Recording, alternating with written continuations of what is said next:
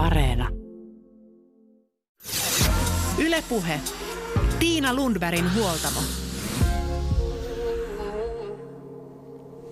Uinti, pyöräily, juoksu. Ja tässä järjestyksessä. Näistä koostuu triatlon. Koko kisan pituus vaihtelee sprinttimatkasta, eli 750 metrin uinnista, 20 kilsan pyöräilystä ja vitosen juoksusta täysmatkaan, jossa uidaan 3800 metriä, fillaroidaan 180 kilometriä ja juostaan päälle maraton. Miten nämä lajit yhdistyvät yhdeksi kisaksi? Mikä on vaikein pätkä ja miten lajia kannattaa treenata? Entä millaisia henkisiä vahvuuksia triatlon kisan läpivieminen vaatii? Tästä puhutaan tänään huoltamolla, kun tavataan valmentaja Antti Haagvist. Maailma paranee puhumalla. Antti, jos puhutaan triatlonista, niin mikä on sun oma vahvin laji? Pyöräily. Miksi? No en tiedä, se tuntuu kaikkein luontevimmalta ja se on hauskinta itse asiassa ajaa kesällä pitkiä lenkkejä. Onko se tyypillistä? No varmasti joo. Tietysti ketkä on juoksu, juoksusta tullut, että aika monihan tulee triathlon pariin niin, että ne on juossut ja sitten niillä tulee liikaa vammoja. Ikää tulee lisää ja ei viititä pitää lihaskunnosta riittävästi huolta, niin sitten todetaan, että voisiko lähteä mukaan triatloniin. Ja tietysti tällaisilla ihmisillä se juoksu on vahvin. Sitten pyöräily oppii ehkä vähän hitaammin ja uintihan se monelle on se kynnyskysymys. Kyllä. No jos lähdetään ihan ihan perusteista, niin miten, nämä, miten sä kuvaisit, että miten nämä eri lajit yhdistyy yhdeksi kilpailuksi? No se on hyvä kysymys, että miten ne yhdistyy yhdeksi kilpailuksi. Tietysti Suomen olosuhteethan pakottaa aika paljon harjoittelemaan niitä erikseen. Pitkä talviaika, niin, ää, niin uintia tehdään hyvin usein erikseen. Osa, osa tietysti joskus harvoin menee tekemään sit päälle jotain lihaskuntoa tai vastaavaa. Mutta sitten kun talvi on kylmä ja sitten on tullut vähän niin kuin ainakin pääkaupunkiseudulla aika paljon saleja, jotka on erikoistunut vähän triatloniin, niin siellähän ihmiset pääsee tekemään niitä yhdistelmiä, että ne pyöräilee, juoksee, pyöräilee ja juoksee, että niitä tulee niitä vaihtoja tehtyä riittävän paljon. Et se riippuu vähän ihmisestä, mutta sanotaan, että ehkä tämä 50-60 on niin, että tapahtuu lajit 50 prosenttisesti aika monella, siis nämä ei ole mitään eksakteja lukuja, että ne on niin kuin hirveän tarkkoja, mutta, mutta et puolet harjoittelusta tapahtuu, että siellä on uinti tai pyöräily tai juoksu ja tietenkin jotain muuta, monet onneksi hiihtää talvella ja niin poispäin, mutta sitten noin puolet harjoittelusta on, että siinä on jonkunnäköistä yhdistelmää. Koska esimerkiksi vaikka se, että öö, mä itse en hirveästi tykkää lihaskunto- ja voimaharjoittelusta, se on jotenkin tylsää, että mieluummin menee ulos. Ja se sama ongelma on aika monella muullakin. Niin siinähän se esimerkiksi yhdistyy, että tekee alle vaikka pyöräilyä, sitten tekee sen lihaskuntovoimaosuuden ja sitten päälle juoksee. Niin siitähän tulee jo yksi yhdistelmä, joka ajaa sen samanlaisen fiiliksen niihin jalkoihin sen voimaharjoituksen jälkeen, kun jalat on vähän väsyneet, niin sitten lähdet väsyneillä jaloin juoksemaan, tekemään sen loppuverittelyn. Mikä yleensä harrastajille on vaikeinta triatlonissa? Uinti. Niin. Kyllä se uinti on niin kuin, jos pitää yksi, yksi koska sitten taas mm, pohjoismainen uintimääritelmä on, se, että pystyisi 200 metriä uimaan. No sekin aika valitettava monella jää tekemättä, mutta tota, se uinti on se haasteellisin, haasteellisin suurimmalle osalle. Ja, tota, ja sitten se, että just kun nyt triatlonista on niin paljon tullut, niin uimohallit alkaa olla aika täynnä – ja se, että siellä on nimenomaan triatlonisteja uimassa. Ja sitten siellä on myös vesijuoksijoita. No vesijuoksijoita Sekin on paljon. lisääntynyt. Ja, tota, ja se, että meillä on paljon uintivalmentajia, jotka saa sen uintitekniikan, koska uintihan on paljon, niin kuin se on kaikkein eniten tekninen suoritus noista. Ja sitten se, että kun se on epälooginen, sä oot makaavassa asennossa ja sitten sä oot vedessä, joka on nyt kuitenkin paljon vieraampi elementti meille kuin pyörän selkä tai saatikka tossulla eteneminen, niin tota, niin se on haasteellinen. Mutta siis se, että sitten se on toisaalta sellainen hieno asia, kun ne ihmiset oppii uimaa. Ja, ja keskimäärin tällä hetkellä suomalainen triatlon harrastaja on 40-vuotias. Niin tota, Oikeasti? On, joo, joo. Ja tota, niin onhan se hieno asia, että sä aikuisena opit jonkun uuden harrastuksen. Ja, ja sitten toisaalta myös se, että jos ajatellaan, että mitä meidän työ on tällä hetkellä pääasiassa – niin sehän on päätteen ääressä olemista. Ja niskahartiaseudun ongelmia on aika monella. Niin se, että uintihan on siihen, sitten kun oppii pitämään sen pään siellä vedessä, eikä niin kuin vedä sitä rintaa, että pää on koko ajan pystyssä niskat jäykkänä, niin se on äärimmäisen hyvä jumppaa niin kuin hartioille. Että se ei ole pelkästään se, että sä selviät siitä triatlonista, vaan se, että mä oon aina sanonut, että jos mä olisin diktaattori, niin uintiakin opetettaisiin ihan samalla tavalla kuin painonnostoa, niin jo ala-asteelta heti, että kaikki oppisi uimaan riittävän hyvin, että ne pystyisi pitämään niskahartiaseudun ongelmat sitten aikuisena pois päiväjärjestyksestä. No sitten jos lähtee triatlon kisaan, niin miten siihen kannattaa valmistautua? Miten treenata? no tota, siihen voi treenata monella tavalla. Osa tulee ihan niin kylmiltään, jos ne osaa uida. Että vaan niin kuin sellainen, että lähdetään vetämään kisa ja hommaan välineet. Mutta tota, se, mikä on oikeastaan, siihen on vaikea sanoa yksittäistä, että miten pitää valmistautua. Se, että mun mielestä kannattaa valmistautua, koska silloin se on A, miellyttävämpää, ja sitten se B, että vaikka triatloniin moni siirtyy sen takia, että ne louk- on tullut rasitusvammoja vastaavia, niin kyllä siinäkin sit saa rasitusvammoja aikaa jo yksittäisissä suorituksissa, jos et saa niin sitä lihaksista totuttanut siihen. Mutta se, että keskimäärin suomalaiset triatlon harrastajat lenkkeilee viikossa viisi tuntia, joka on monen korviin aika pieni lukema, koska ihmiset luulee yleensä, että se on 10-15 tuntia varmaan reenaa triatlon harrastaja keskimäärin viikossa. Et, et se on aika pienellä tekemisellä siihen pääsee, mutta just sitten, että opettelee sen uinnin ja sitten talven aikana jo tekisi niitä yhdistelmäharjoituksia. Että se, se sujuu se juokse, juoksuun lähtö sitten hyvin. Okei, Antti Haagvis, sä oot valmentaja. Nyt lähdetään sitten palastelemaan kisasuoritusta, triatlon suoritusta. Uinnilla lähdetään liikkeelle. Miten ihmeessä siellä kylmässä suomalaisessa avovedessä pärjää, kun musta pohja ja aaltoja loiskii menemään siellä täällä? No siellä pärjää tietysti se, että Suomessa käytännössä jokainen kilpailu suoritetaan märkäpuvulla. No ensinnäkin se märkäpuku on sinä, sinänsä, että moni ketkä pelkää uintia, niin se märkäpukuhan kelluttaa. Et sillä valitettavasti pystyy hukkumaan, mutta ei uppoamaan. Ja, tota, ja se tekee sellaisen turvallisuustekijän siihen. Ää, se on pelottava tekijä, koska en mäkä, mä en itsekään, mä oon hyvä uimaan, mutta en mä silti itsekään tykkää uimaan. Kisassa ei ole mikään ongelma, mutta sitten kun menee itsekseen uimaan järvelle tai saatikka merelle, niin siellä on aina, niin kuin mulla on ainakin niin vilkas mielikuvitus, että se loihtii, jos jonkinnäköisiä petoja sieltä hyökkäämään. Mun hauki, hauki puree varpaaseen tai jostain muualta. Mutta siis se, että ykkösasia siinä triatonin uinnissa on se, että 90 prosenttia osallistujista lähtee liian kovaa. Ja mitä lyhkäisempi matka, sen kovempaa siellä lähetään. Ja nyt kun on tullut niin sanotut rolling startit paljon kisoihin, eli siellä lähtee neljästä kuuteen kilpailijaa monesti samaan aikaan, ja sitten se on nettoaika, niin se mahdollistaa sen, että siellä ei tule sitä ihan niin isoa painimista kuin aikaisemmin. Ja päästään vähän rauhallisemmin lähtemään liikkeelle, koska ää, monesti kun ne vedet ei ole alkukesästä niin saattaa olla 6, 7, 18 astetta, niin sinne ei ole välttämättä järkeä mennä tekemään hirveän pitkää veryttelyä. Niin sen takia niin sen alkumatkan aikana pitäisi se veryttely tehdä. Et silloinkin kun sä tunnet, että lähtee liian, että lähe, nyt mä lähden hiljaa, niin me vielä hiljempaa. Niin silloin se jaksaa solidisti uida sen koko uintimatkan. Eikä tule mitään paniikkikohtauksia läheskään niin helposti. Onko siellä jotain lepopaikkoja, että voi takertua johonkin kääntöpojuille? Joo, no, ei siellä, no kääntöpojuille ei kannata jäädä roikkumaan, koska sieltä menee muitakin. Sitten, mutta sitten sit siellä on suplautoja ja näitä turvaveneitä ja vastaavia. Niistä saa ottaa kiinni, mutta sitten suoritus on hylätty, jos niihin nousee. nousee. Et se jos nostaa käden pystyä ja nojailee vähän aikaa siellä ja korjaa lasejaan, niin jos se on niin tosi epävarmaa se uiminen, niin se on sallittu ihan myös siis tällaisissa ihan oikeissa, oikeissa kisoissa vai vain harrastajasarjassa? Joo, siis kyllä se on ihan oikeissakin kilpailuissa. Että tietysti ne, ketkä on enemmän, niin harvoin sitä tapahtuu, mutta niin kuin se, että kyllä siellä aika monesti peräpäässä niin otetaan vähän tukea ja kysytään vähän neuvoja ja putsataan laseja ja, ja näin poispäin. Jos sattuu jotain, niin miten siellä saa apua? No siis siellä saa, ensinnäkin triatlonissa on se sääntö, että jos toinen kilpailija havaitsee, että joku on hädässä, niin se on velvollinen niin kuin auttamaan. Et, mutta sehän on uinnissa esimerkiksi se, että siellä nostetaan käsi pystyyn.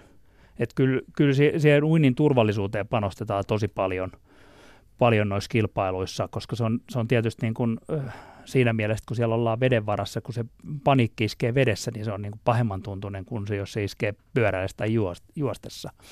Mutta tota, käsi ylös, mutta sitten tosiaan niin kyllä mä esimerkiksi viime vuonna itse Marbejassa oli kilpailu, niin siellä sai paniikkikohtauksen brittinainen, niin mä siinä menin rauhoittelemaan ja kannattelin häntä ja nostin, hän ei pystynyt nostamaan kättä pystyyn, niin heiluttelin sitten sinne turvaveneen paikalle, että itse asiassa vesiskootteri tuli sitten paikalle ja autoin, autoin sitten hänet matkaa. että siinä nyt meni yksi puoli tai minuutti, mutta se nyt ei mun elämääni musertannut.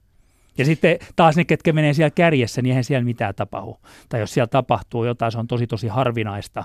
Tai se on ylipäätänsäkin harvinaista, että aika vähän sieltä tulee kuitenkin loppupeleissä prosentuaalisesti niitä kilpailijoita pois vedestä. Mutta tota, siellä kärkipäässä, sit, missä pistellään oikein kovaa, niin siellä hyvin harvoin mitään tapahtuu. Kuinka hankalasta on suunnistus siellä vedessä? Kun uimara, uimahallissakin tuntuu, että välillä niin matka menee mutkitellen.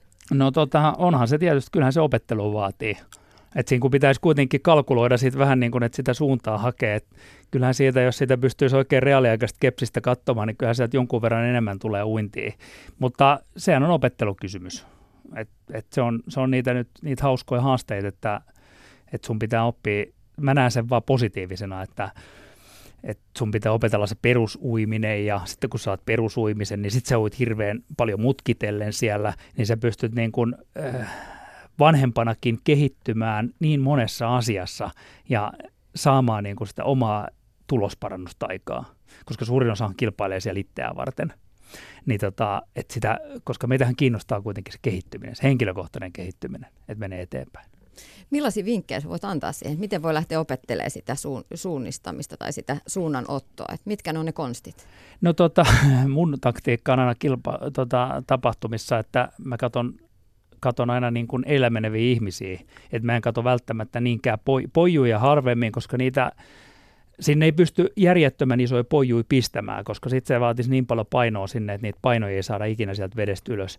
Et mä katson, kalkuloin enemmän sen niin kuin eellä menevien uimareiden mukaan, että jos ei siinä ympärillä näy ketään, niin sitten sit pitää käydä katsomaan vähän, että missä se pojuu, että olisi menossa ihan väärään suuntaan.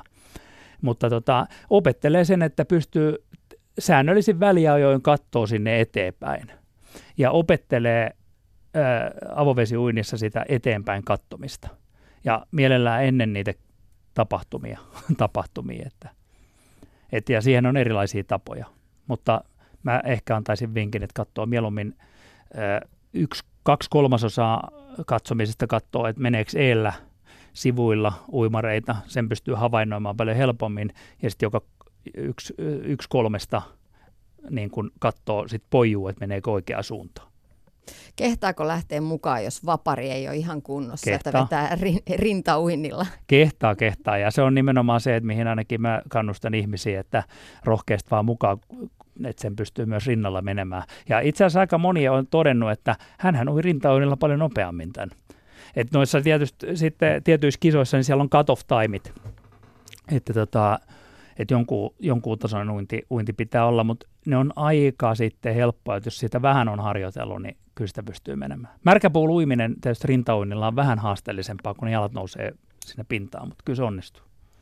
No mitä sitten sun kaltaiset kokeneet menijät, millainen se uintiosuus on sitten oikeasti kokeneiden triatlonistien näkökulmasta? No tota, mä oon niin laiska harjoittelemaan uintia.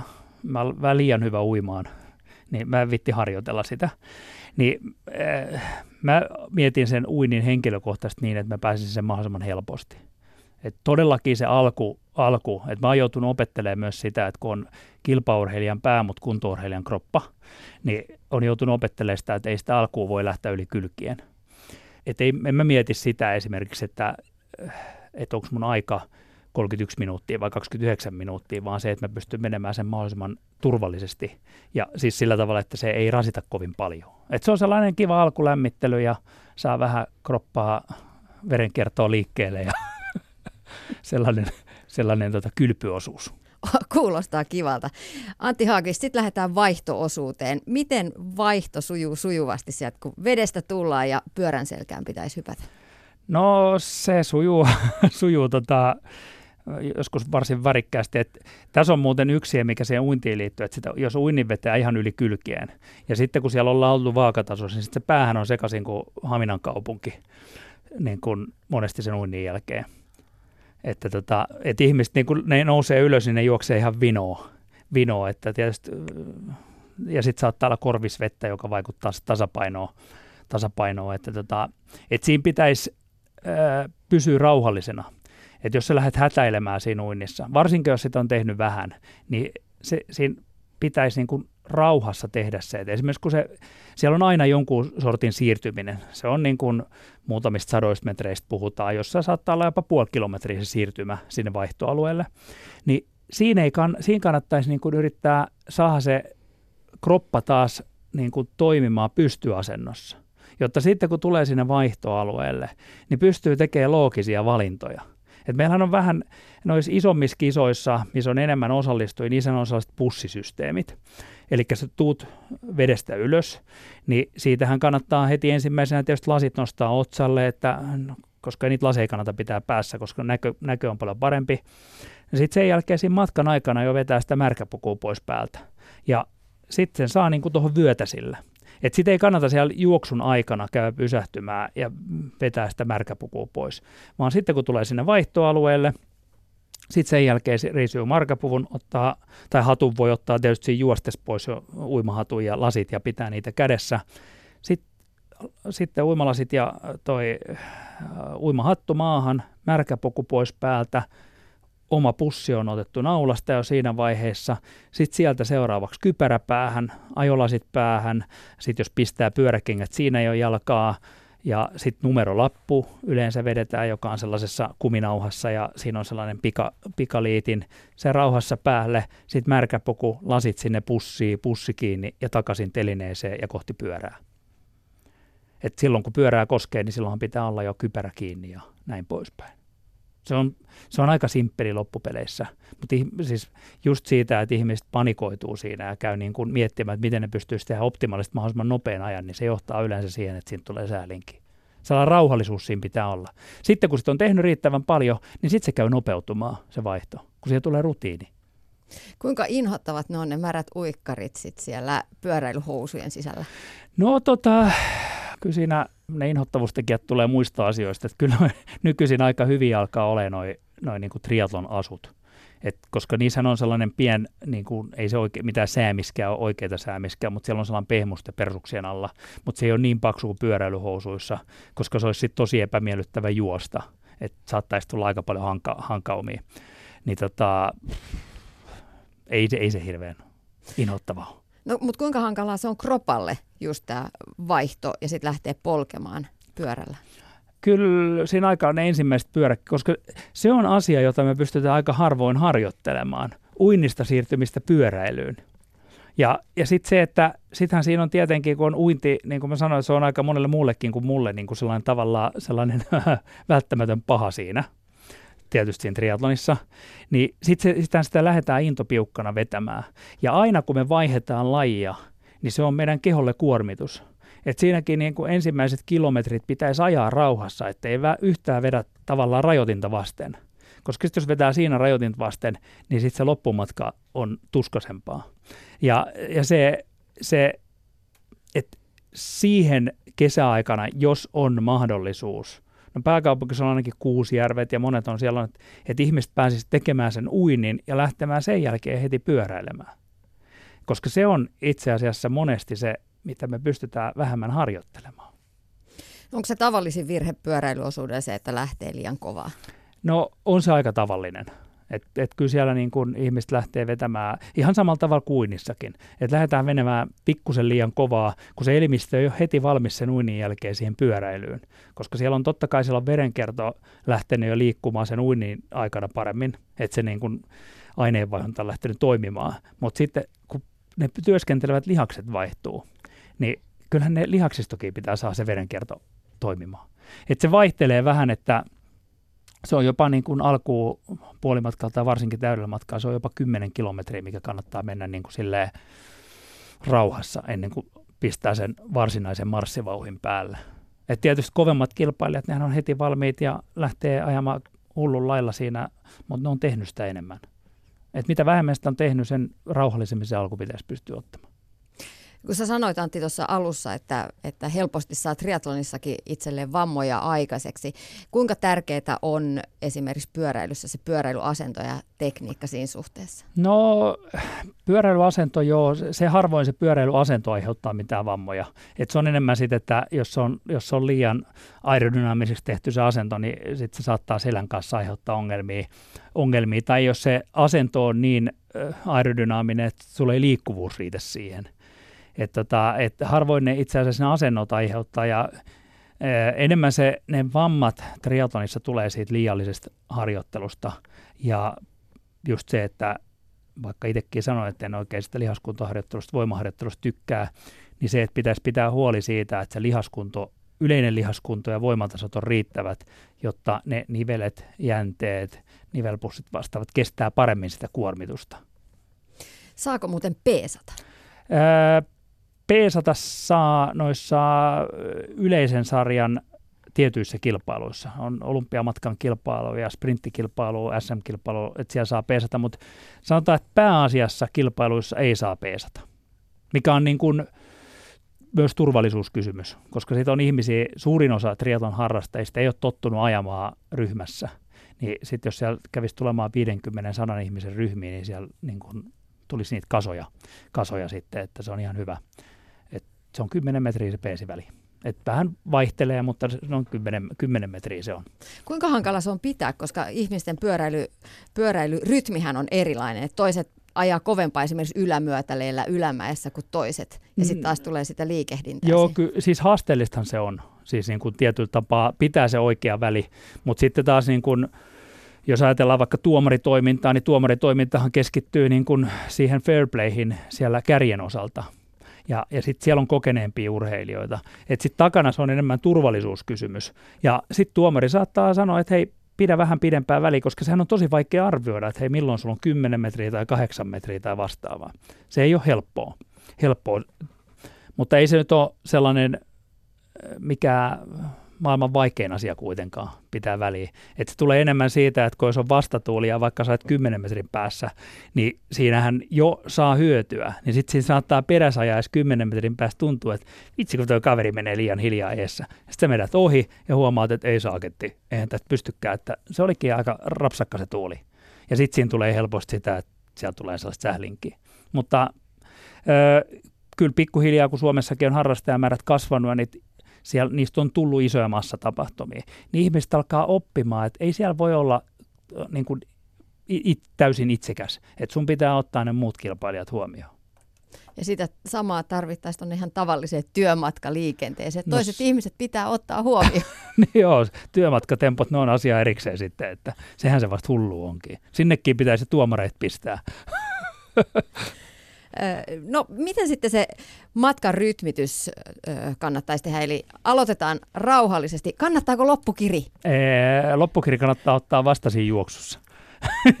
Et tota, itse asiassa niin, ennen sitä, sitten kun tulee sieltä pyöräily, siis ihan samalla tavalla uinnista kun tulee ylös, niin siinä pitäisi ottaa alkuun tai ihan loppuun sellainen, että, että niin kuin viimeiset 50-100 metriä ottaa vähän rauhallisemmin, että sä saat hengityksen tasaantumaan ja niin poispäin. Mutta sitten ihan pyöräilyssäkin, että viimeiset, vi, viimeiset minuutit, niin siirtyy jo vähän rauhallisempaa, jotta saa sen vaihdon tehtyä hyvin ja sitten saa sen juoksun liikkeelle fiksusti. Mm. Loppuu vasta sitten, kun juoksu, juoksu loppuu, niin sitten sit hän voi niin kun vetää all out, niin saa sen hyvän fiiliksen siihen maali, maalin jälkeen, kun voi kaatua sinne ja tehdä siitä suurta draamaa. no sitten siirrytään seuraavaan viimeiseen vaihtoon.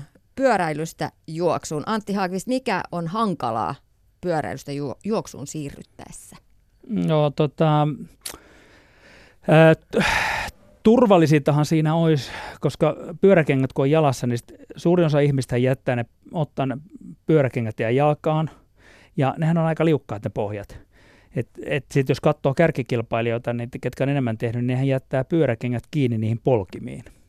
Niin se on ensinnäkin, että jos sitä meinaa tehdä, niin sitä, sitähän pitää harjoitella. Harjoitella, että osaa vauhdissa ottaa ne pyöräkengät jalasta ja sitten ne viimeiset sadat metrit ajetaan niin, että ne jalat on siinä pyöräkenkien päällä ja sitten paljon jalka, jalkoneet heputellaan sinne vaihtoon. Se nopeuttaa sitä vaihtoa ja sitten se tekee niin kun siitä juoksemista vähän miellyttävämpää, sen, koska se saattaa olla taas satoja metrejä juoksua pyöräkengissä. Mutta tota, ja se systeemihän menee ihan samalla tavalla kuin sinne kun tullaan sinne vaihtoalueelle, jos se on se pussisysteemi, niin sieltä otetaan se oma pussi, tyhjä pussi, juoksupussi, johon pistetään sitten kypärä, lasit ja, ja otetaan sieltä kengä, omat juoksukengät ja mahdollisesti lippalakit ja mitä, mitä sieltä nyt tarvii geelejä ottaa ja vastaavaa. Mutta kyllä se niin kun ehkä vaikein asia sitten kuitenkin isossa kuvassa on se itse juoksuun lähtö. Että, että kun on pyöräily ja yleensä aika kovaa, kovaa, koska silloin kun numerolappu tulee rintaan, niin sellainen niin kuin nautiskelijakin, niin sillä tulee pienet sarvet päähän ja se haluaa haastaa itsensä kunnolla, niin kyllä se, niin kuin se juoksuu lähtöisesti sen pyöräilyn jälkeen on monesti se haasteiden asia. Ja jos ajattelee pyöräilyasento versus juoksuasento, niin kyllähän siinä taas olla, olla vähän eri lihaksilla menossa.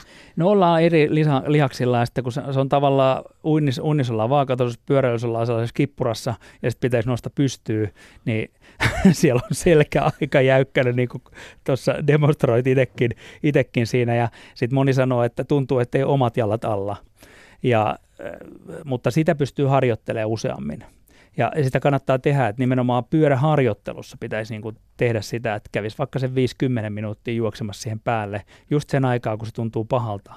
Tai siis niin kuin sellaiset, ettei ne jalat ole omat, ja sitten se, sit se riittääkin. Niin tota, mutta se on, se on hieno juttu se, että sitten saa niitä, saattaa tulla, jos lähtee liian kovaa kaikkea kramppeja vastaavia. Niitä sellaisia suoli, suoloja kuitenkin tässä lajissa. Kannattaako olla just jotain geelejä tai tällaisia pikku eväspatukoita siellä vaihtoalueen repussa?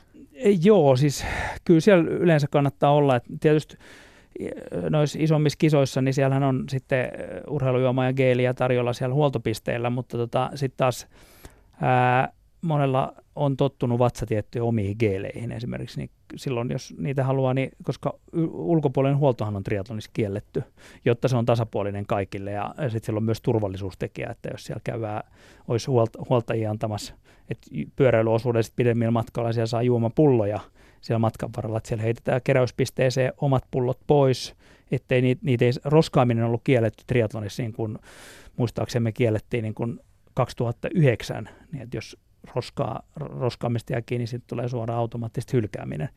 En nyt muistaakseni hylkääminen, mutta ainakin joku niin rangaistus, se nähdään, että siellä on pisteet, joihin ne heitetään, heitetään ylipäätänsä. Et halutaan, niin kuin, ettei sitä roskaatu sinne.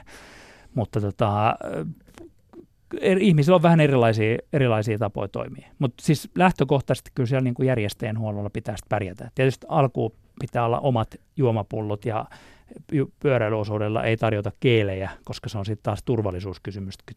Ne geelit on esimerkiksi vaikka omassa pullossa, josta sitten otetaan niitä.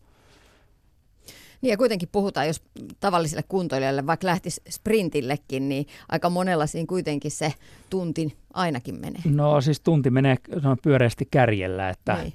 että se on sellainen äkkiä monelle kuntoilijalle sellainen puolentoista kahden tunnin jopa ylikin suoritus, että sehän sprintti, niin. tosi lyhyt sprintti, niin. sprintti, että kyllä se niin kuin kestävyyssuoritus on, että kyllä siinä pitää huolehtia siitä nesteen saannista ja energian saannista sen suorituksen aikana. Se ei vaikuta pelkästään siihen, että miten se suorituksesta niin kuin, miten se menee, vaan se, että sit se on vähän fressimpi olo sen jälkeen ja se palaudut siitä nopeammin. No kuinka rankka sitten on juoksuosuus siinä vaiheessa, kun takana on jo aika paljon kilometrejä? No onneksi se on viimeinen laji, mutta rankkaahan se on tietenkin. Et jos sen pyöräily vielä on vetänyt vähän uinia pyöräily vähän yli kylkien, niin sitä kivuliaamman kokemuksen siitä saa itselleen, mutta tota, mutta toisaalta sitten taas siinä on jo vähän sen verran hyytynyt, että eh, moni on verrannut esimerkiksi vaikka puolimatkan triatoniin, missä uidaan 1,9 kilo saa pyörällä 90 juostaa puolimaraton. Että se on niin kuin miellyttävämpi kokemus kuin esimerkiksi täyden maratonin juokseminen, vaikka aika on pidempi. pidempi että tota, mutta sen takia ne ihmiset on siellä, että se olisi rankkaa.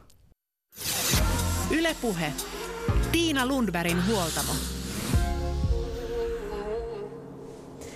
Huoltamolla vieraana on valmentaja Antti Haagvist ja tänään pilkotaan triatlon suoritus atomeiksi ja otetaan selvää, miten se reissu oikein kannattaa tehdä.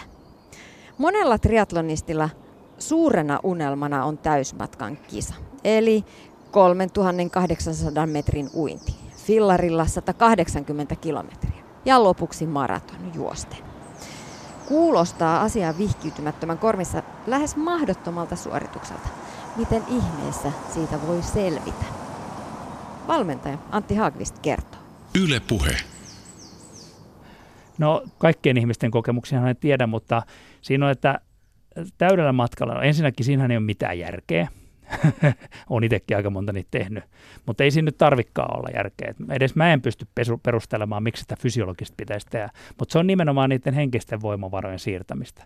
Ja sitten se, että siitä voi olla, tai voihan niin kuin vaikka se sprintin, sä voit olla ylpeä siitä, että sä oot tehnyt triatlonin siis positiivisessa mielessä. Mutta se, että täyd- koska suurin osa triatlon harrastajista, ketkä tulee triatlonin pariin, niillä on unelma tehdä joskus se täysmatka, selvitä se läpi ne ei uskalla edes itselleen sanoa sitä ääneen monesti, mutta sit se on kuitenkin aika monella takaraivossa. Niin tota, onhan se tietenkin kova urakka vetää siihen maraton päälle, päälle. mutta uinnissa monesti monet miettii, että, että jes, kohta pääsee pyöräilemään, kun se uintikin on kuitenkin 3,8 kilsaa. Ja se on pitkä aika.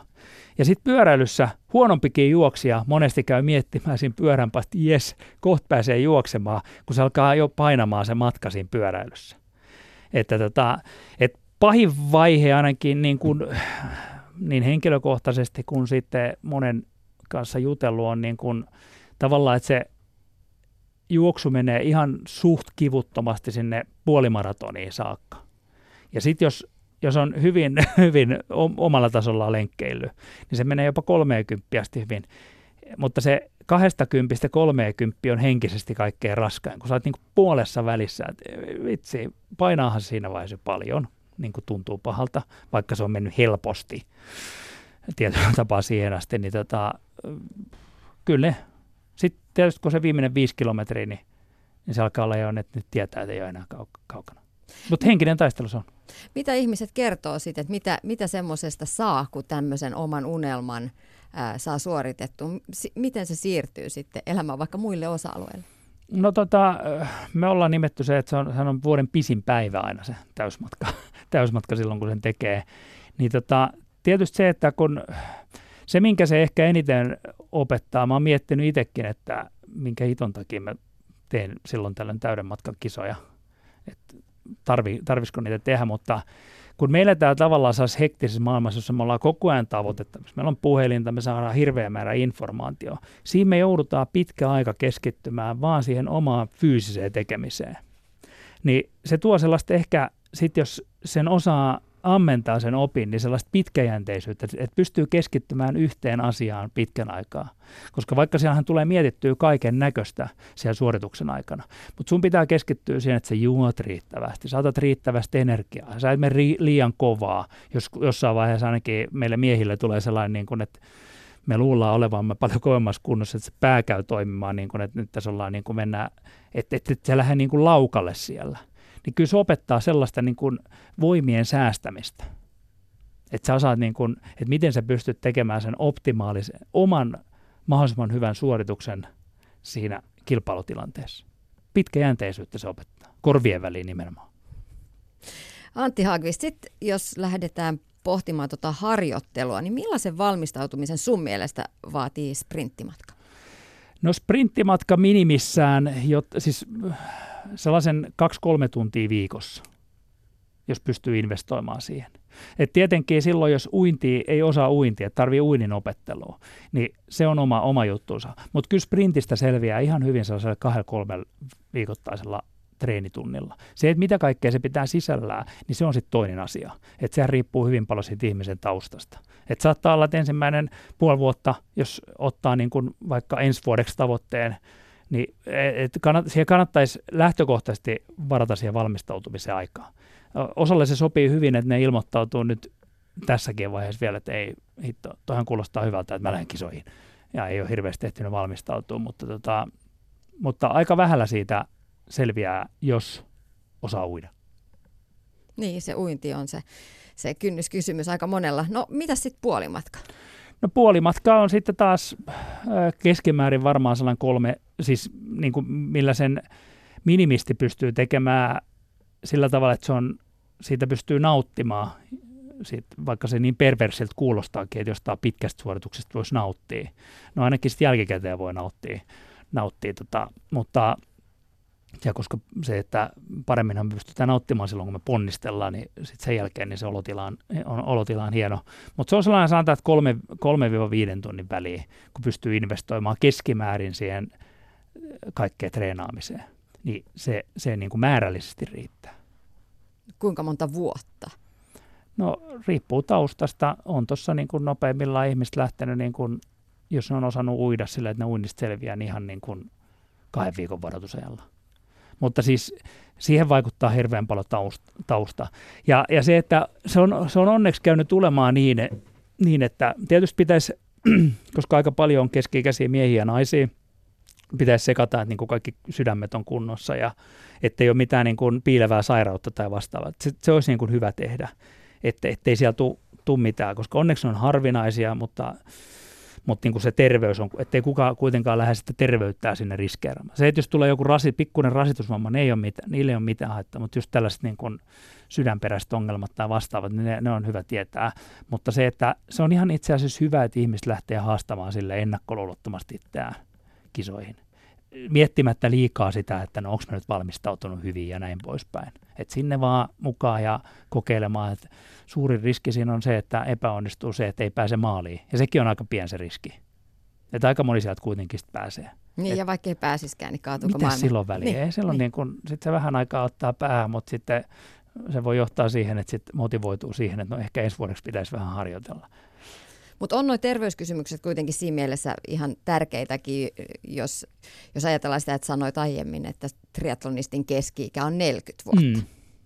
Joo, ja mä olen kannustanut aina ihmisiä siihen terveyden selvittämiseen, koska se on sitten, se on paljon mukavempaa mennä, kun sun ei tarvi, niin kuin, kyllä ainakin itse on 42 vuotta, niin tietyllä tavalla, niin kyllähän sitä kuuntelee kroppaansa. Ja sitten jos siellä on jotain kremppaa, niin sehän aiheuttaa niin kuin korvien väliin ongelmaa siinä, että mä mietin, no voi, et, ettei mun sydämelle nyt tapahtuisi mitään tai vastaavaa. Kun mä tiedän sen, että, että on tutkittu asiat, niin se on paljon niin kuin miellyttävämpää mennä sinne tapahtumaan. Ja sitten se, että sitä terveyttä niin kuin tekee ne terveystarkastukset säännöllisesti. Ne vaikkei edes liikkuisi, ne pitäisi tehdä. Mutta saatikka, että silloin kun liikutaan, niin kyllähän on äärimmäisen tärkeää, että huolehditaan siitä terveydestä. Koska suurin osa kuitenkin lajin harrastajista, kun niitä kysyy, minkä takia te harrastatte triatlonia, niin valtaosa vastaa, että se on terveyteen liittyvät tekijät. Niin minkä takia me ei sitten selvitetä sitä, että ollaanko me niinku hyvässä terveydellisessä tilassa. Sitten jos terveys on kunnossa, niin ei muuta kuin antaa mennä vaan ja rohkeat, rohkeat päätöksiä, että ja se hullu, hulluus on, niin kuin mä ainakin kannustan ja kannustan ihmisiä siihen. Koska se antaa nimenomaan sitten siinä korvien väliin se sellainen, että niin kuin isoja asioita. Tai ainakin mulle ja niille ihmisille, kenen kanssa itse ollut paljon tekemisissä, niin ne kehuu nimenomaan sitä niin kuin korvien välipuolta. No nyt alkaa olla myöhäistä lähteä suunnittelemaan kotimaista pitkää täysmatkan triatlonia, jos ei ole y- treenannut sitä varten. Mutta no ei sprint... se nyt välttämättä. No jos ei ole treenannut sitä varten, niin sprintin pystyy kuitenkin aktiivinen kuntoilija suorittamaan jo tänä kesänä. Kuinka paljon osanottajamäärät on lisääntyneet ja kiinnostus triatlonia kohtaan lisääntynyt? Tota, joo, joo, se mä itse tietysti on ollut pitkään ensimmäinen triatloni vuonna 1991 yksi monta vuotta mä silloin olin, joku 14, aika nuori. Niin tota, no siinä oli tietysti, että oli, oli Pauli Kiuru ja vastaavaa, ja sitten kun laji alkoi Suomessa, niin siinä tuli buumi ja se oli sellaista aaltoliikettä. Mutta vuonna 2005, kun mun vaimo oli triatlonin MM-kilpailuissa kolmas, ja, ja sitten käytiin miettimään vähän, että aika, aika nahkeeksi on mennyt Suomessa tämä triatlonin harrastajamäärät. Niin silloin oli alle 200 harrastajaa. Niin tota, nyt niitä on suurin piirtein 10 000 lajin harrastajaa siis että Suomessa. Aika huikea kasvu tässä näin niin kuin vajas 15 vuodessa. Niin, että on se, on se, niin kuin se, on, se on siitä lähtenyt kasvamaan ja se on nimenomaan tullut siitä, että mm, et tavalliset ihmiset on uskaltanut ottaa sen, että tietysti se yhteisöllisyys, mikä lajissa on, se on ollut iso tekijä, koska ihmiset luulee, että siellä on kaikki niin kuin, että vedetään käpy pepussa, pepussa niin kuin, mutta eihän, eihän se ole sitä, sitä, vaan ihmiset on iloisia ja ne on hyvällä tuulella ja näin poispäin ja, ja kaikki saa olla sellaisia kuin ne on. Saa olla, saa olla se keskivartalo lihava ja, tai saa olla huippuunsa viritetty urheilija, kukaan niin kuin, ei, kaikki hyväksytään sellaisena kuin ne on. Ja, mutta sitten taas se, että, että on kannustettu ihmisiä siihen unelmien toteuttamiseen. Et koska kyllähän se on luontaista meille, että me halutaan tehdä jotakin itselle merkityksellistä.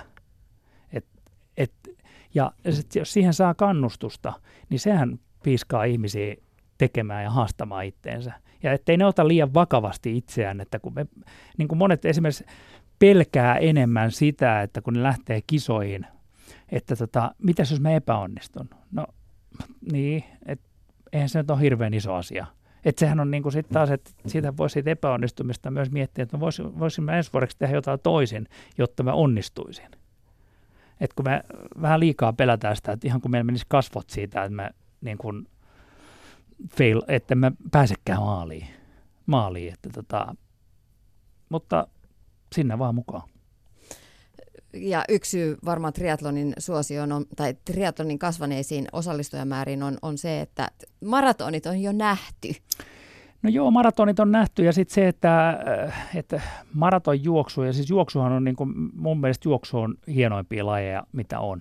Mutta sitten niin kun, kun sitä ikää tulee, niin siinä pitäisi niin paljon panostaa siihen lihashuoltoon, lihaskuntoon verrattuna siihen niin kuin triatlonissa, triatlonissa, koska se on paljon pehmeämpää uinti, pyöräily, ne on paljon pehmosempia lajeja kuin sit juosu, jossa hakataan niin kuin jalkoi sitä asfalttia tai vaikka purrotaakin vasten ihan mitä tahansa, niin, niin tota, et aika paljon triatlonin pari on myös tullut ihmisiä, ketkä on sitten niin kokenut jotain vammoja juoksussa.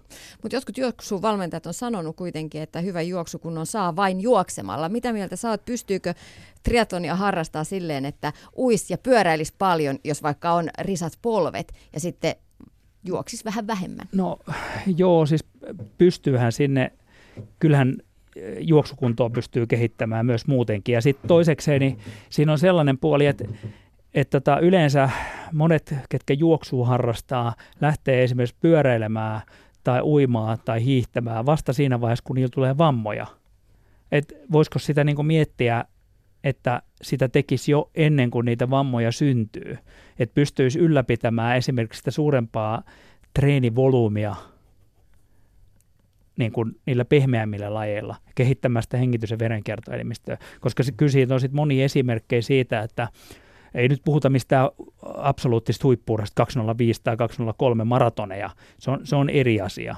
Sitten, että siellä, ei siellä nyt pyöräilyä voikaan, että se on, se on sitten kilpa- ja huippuurheilu, mutta ihan sellaisia hyviäkin kuntoilijoita, niin ne on äh, vammojen takia sitten ajautua, että niiden on oltava, niin kuin otettava pyöräilyyn mukaan siihen, niin sitten yhtäkkiä, ja sitten vähän voimaharjoittelua ja vähän monipuolisuutta sitten harjoittelua, ja sitten on yhtäkkiä, että oho, nythän nämä mun juoksuajat onkin parempia.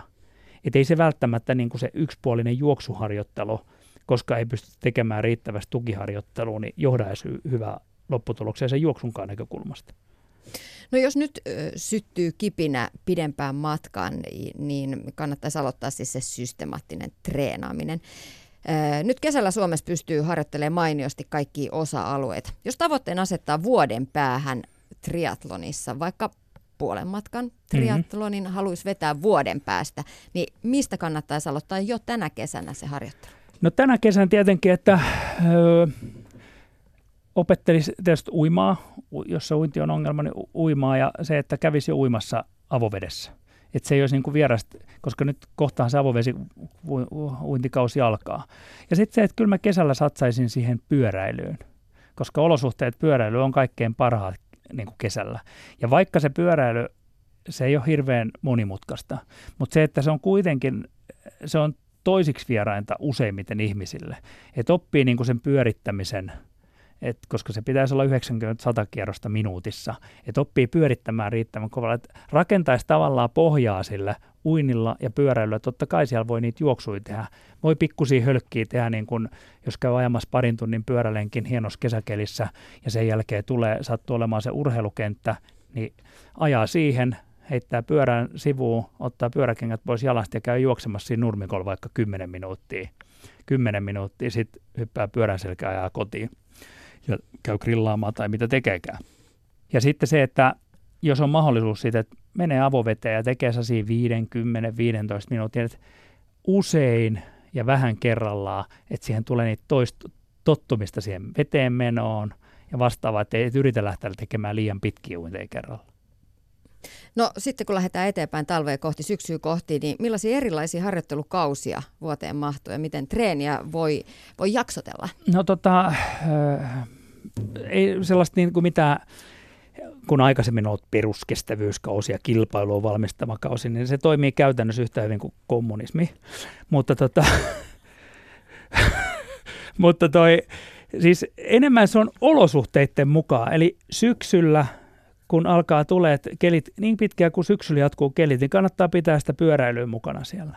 Ja sitten se ottaa sen kelin huomioon. Sattuu olemaan syyskuussa hieno aurinkoinen keli, ei muuta kuin pyöräilemään. Sitten kun tulee ne tihkusateet, niin sitten juoksee enemmän. Juoksee enemmän. Että tekee sellaista, niin sellaista rentoa harjoittelua ulkona mahdollisimman paljon. Ja tietenkin pitää siinä uitia mukana, että siellä on se, mutta mut se painotus olisi enemmän kelien mukaan. No sitten kun alkaa ne oikeasti ne kylmät kaudet, niin silloin käy satsaamaan esimerkiksi enemmän siihen uintiin ja sitten niihin sisäharjoituksiin. Että siellä tulee sitä lihaskuntoa, siis kaikkia ominaisuuksia, kaikkia lajeja pitäisi tehdä jonkun verran ympäri vuoden. Mutta siis se, että, että enemmän niiden kelien mukaan painottaisi sitä. Koska sitten kun on sydän, talvi, joulu, tammi, helmikuu, on kylmää ja pakkasta, pakkasta niin sittenhän se on ihan miellyttävääkin mennä sinne salille, tehdä se alkuveryttely, tehdä voimaharjoittelua ja sitten vielä vähän jatkaa sitä mahdollisesti esimerkiksi juosten, että parantaa sitä yleistä lihaskuntoa. Et sitten taas kun kevä, uusi kevät tulee, niin sitten on se lihaskunto mintissään ja sitten kun siirtyy pyörän päälle, niin siellä on niin kuin ne perusasiat tehty kuntoon. Että sitten voi siirtyä siihen laji, lajiharjoitteluun. Koska se, että sitten sellainen niin kuin ajatus niin kuin kuntoilijalla, että no kesällä pitää sitten keventää sitä harjoittelua, talvella, no kesällä a, meillä on yleensä eniten aikaa harjoitteluun, koska jollain ihmisillä saat, saattaa olla kesälomia. Päivät on pidempi, kelät on parempi. Kesällähän pitäisi ylipäätänsä harjoitella kaikkein eniten, vaikka se kilpailukausi on. Ja muutenkin. Niin, siis muutenkin, koska silloin on aikaa palautumiseen.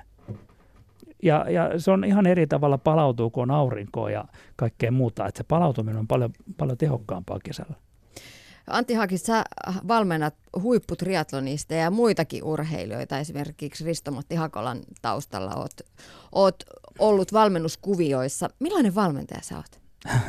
tota, no mä en oikein tiedä, minkälainen valmentaja. Siis mä oon ensinnäkin sellainen, että mä otan hirveän paljon sen kokonaisuuden huomioon. No nyt mun täytyy se korvata, että mä huipputriatlonista ei valmenna, että oikeastaan No onhan sun vaimosi ollut. No siis on ollut, joo, kyllä, mutta tällä hetkellä tällä hetkellä en valmenna oikeastaan ketään. Nyt siellä ainakin Alexander Stubb vetää purut nokkaa, että hän ei ole mukaan huippuurheilija, mutta ei se haittaa.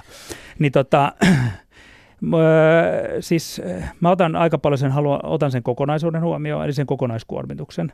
Ja sitten se, että ää, mä on, vaikka se ehkä sitten minut tuntevat ihmiset niin pitää sitä outona, mutta jos mä sanon, että mä oon aika usein sen valmennu, valmentajana se järjen ääni, järjen ääni siinä, että mä niin kuin puhun järkeä niille, lähinnä siinä, niille ihmisille, että ne ei niin kuin vedä liian kovaa. Että mä yritän pitää ne, koska se, että triatlonin parissa ne ihmiset, kenen kanssa itse toimii, niin niitä yleensä joutuu enemmän jarruttamaan kuin, niin kuin piiskaamaan. Että se on enemmän jarruttamista ja niin kuin sellaista virtuaalista poskilleläpsimistä, että nyt hei, hold your horses, hold your horses tyyppis, tyyppisesti.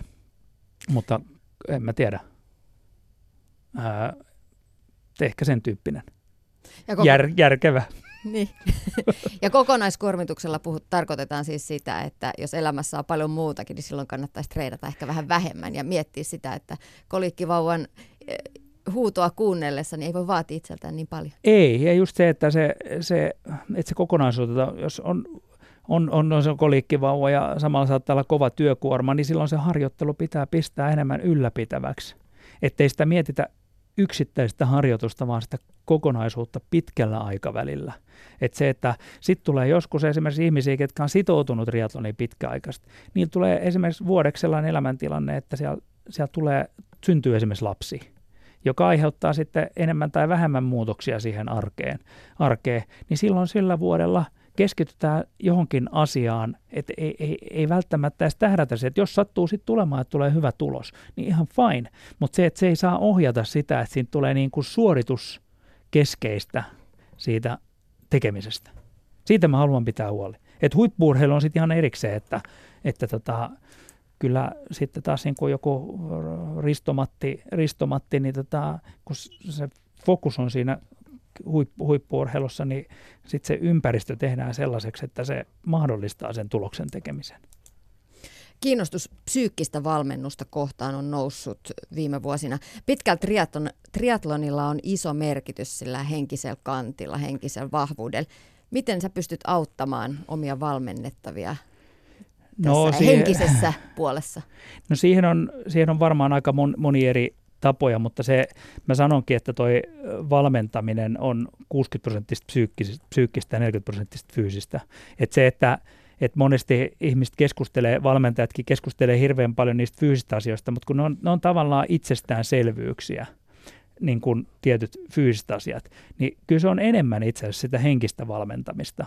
Ja se, että se on mulle ihan niin kuin outo asia, kun ihmiset, että otatte, otat se huomioon, että miten saatat huomioon psyykkisen valmennuksen. Niin kuin, että onko jotain psyykkistä valmentajaa. No ei ole psyykkistä valmentajaa, mutta se on keskeinen osa sitä valmennusprosessia.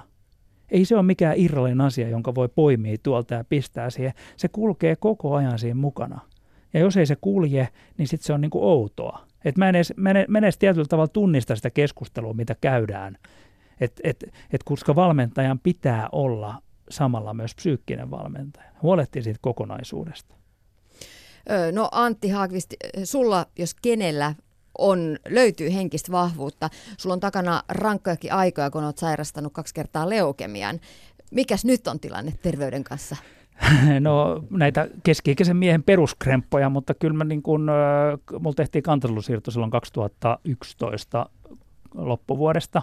Ja kyllä niin kuin tauti on ollut remissiossa, että, että, niin kuin, että sen takia se tehtiinkin se kantasolusiirto, että, että se tähtäisi pysyvää, pysyvää parantumiseen, että ilman kantasolusiirtoa ei olisi, niin kuin se olisi ollut edes mahdollista. Että kyllä mä niin kuin sen, siltä osin on ollut terveenä, mutta näitä nyt perus keski-ikäisen miehen kremppuja, että – polvet vaivaa ja näin pois. Että sellaisia tavallaan siitä, niistä hoidoista tulleita niin kuin jälkiseuraamuksia, et, jotka välillä ottaa päähän, mutta niin kuin 90 prosenttisesti ei ota päähän. Ihan hyvä terveys on tällä hetkellä. Sanoit, että kremppoja, miten sä suhtaudut niihin sitten? No, tota,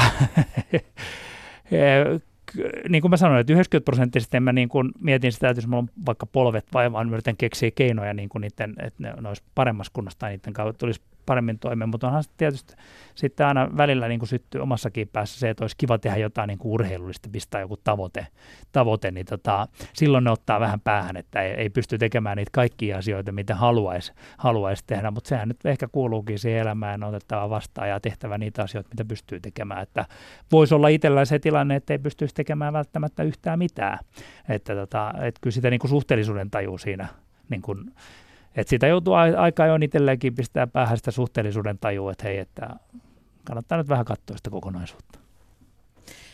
Jos ajattelet sitä, että todellakin vakavasti sairastuit ja sitten para, kuitenkin sait parantavan hoidon, niin millaista oppia se sairausaika ja se sairastuminen on tuonut elämään?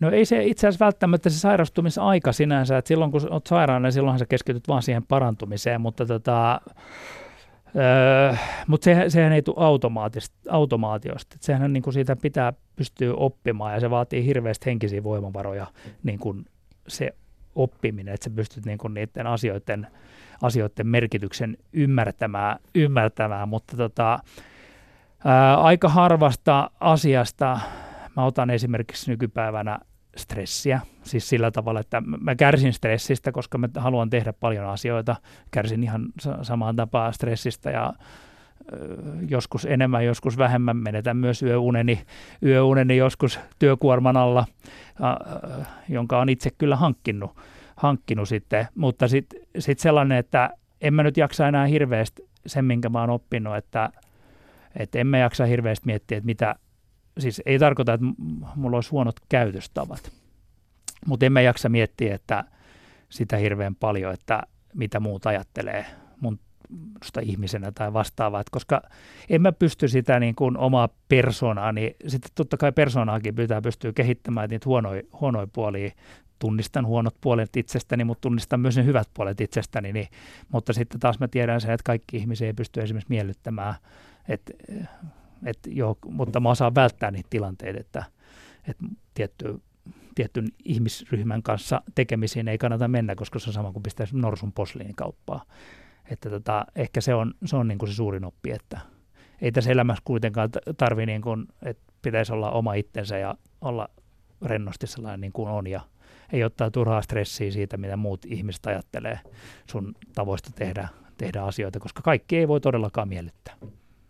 No mitä se aika to- on tuonut työhösi valmentajana tai, tai miten se on muuttanut suhdetta huippuurheiluun, suhdetta triatloniin?